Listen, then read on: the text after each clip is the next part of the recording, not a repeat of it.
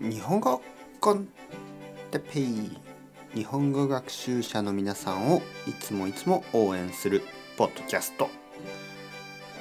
今日はすべすべとかズブズブとかについてすべすべすべすべはいはいはい皆さんこんにちは。日本語コンテッペイの時間ですね。元気ですか、えオノマトペ。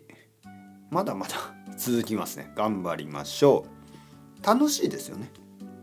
勉強は楽しい、えこれは大事なコンセプトですね。勉強を楽しんで続けていきましょう。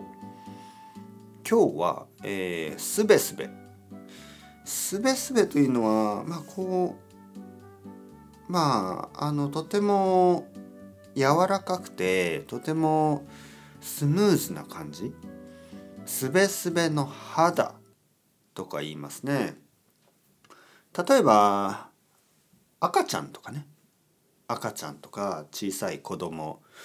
まあ僕の子供の肌は結構すべすべですね。顔ね。顔のこうほっぺたとかすべすべです。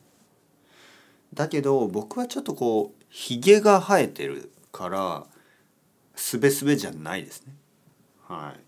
ひげがあるからちょっとひげがジョリジョリしますね。ジョリジョリ。ジョリジョリというのはひげがこうひげがあってちょっと痛い感じね。これ。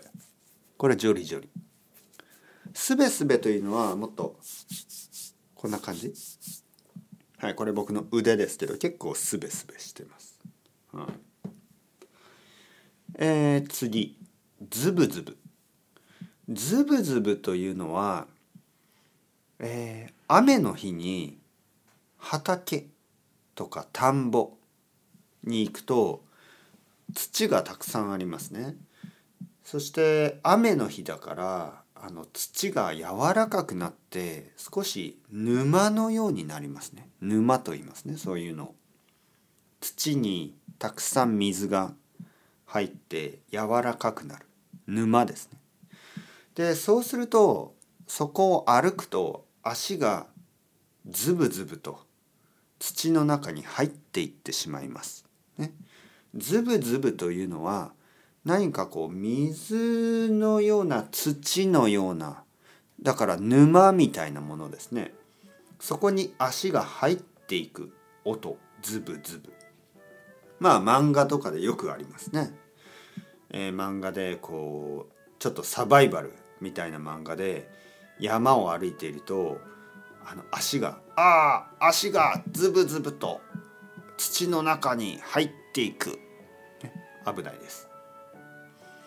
ただこれをね表現として、えーズブズブの関係とか言います、ね、表現として。ズブズブの関係。これは結構悪い意味であのよく政治家ポリティシャンたちのあの政治家のスキャンダルがありますね。お金の関係ですね。お金といろいろ悪い人たちとの関係。でそれがあのズブズブの関係。こう沼の中に足が入った関係。ね、えーとても深い問題。という意味でズブズブの、えー人間関係とかねそういうふうに使います。はい、えー今日も新しいいろいろな表現を勉強できました。それではまた皆さん chao chao hasta luego またねまたねまたね。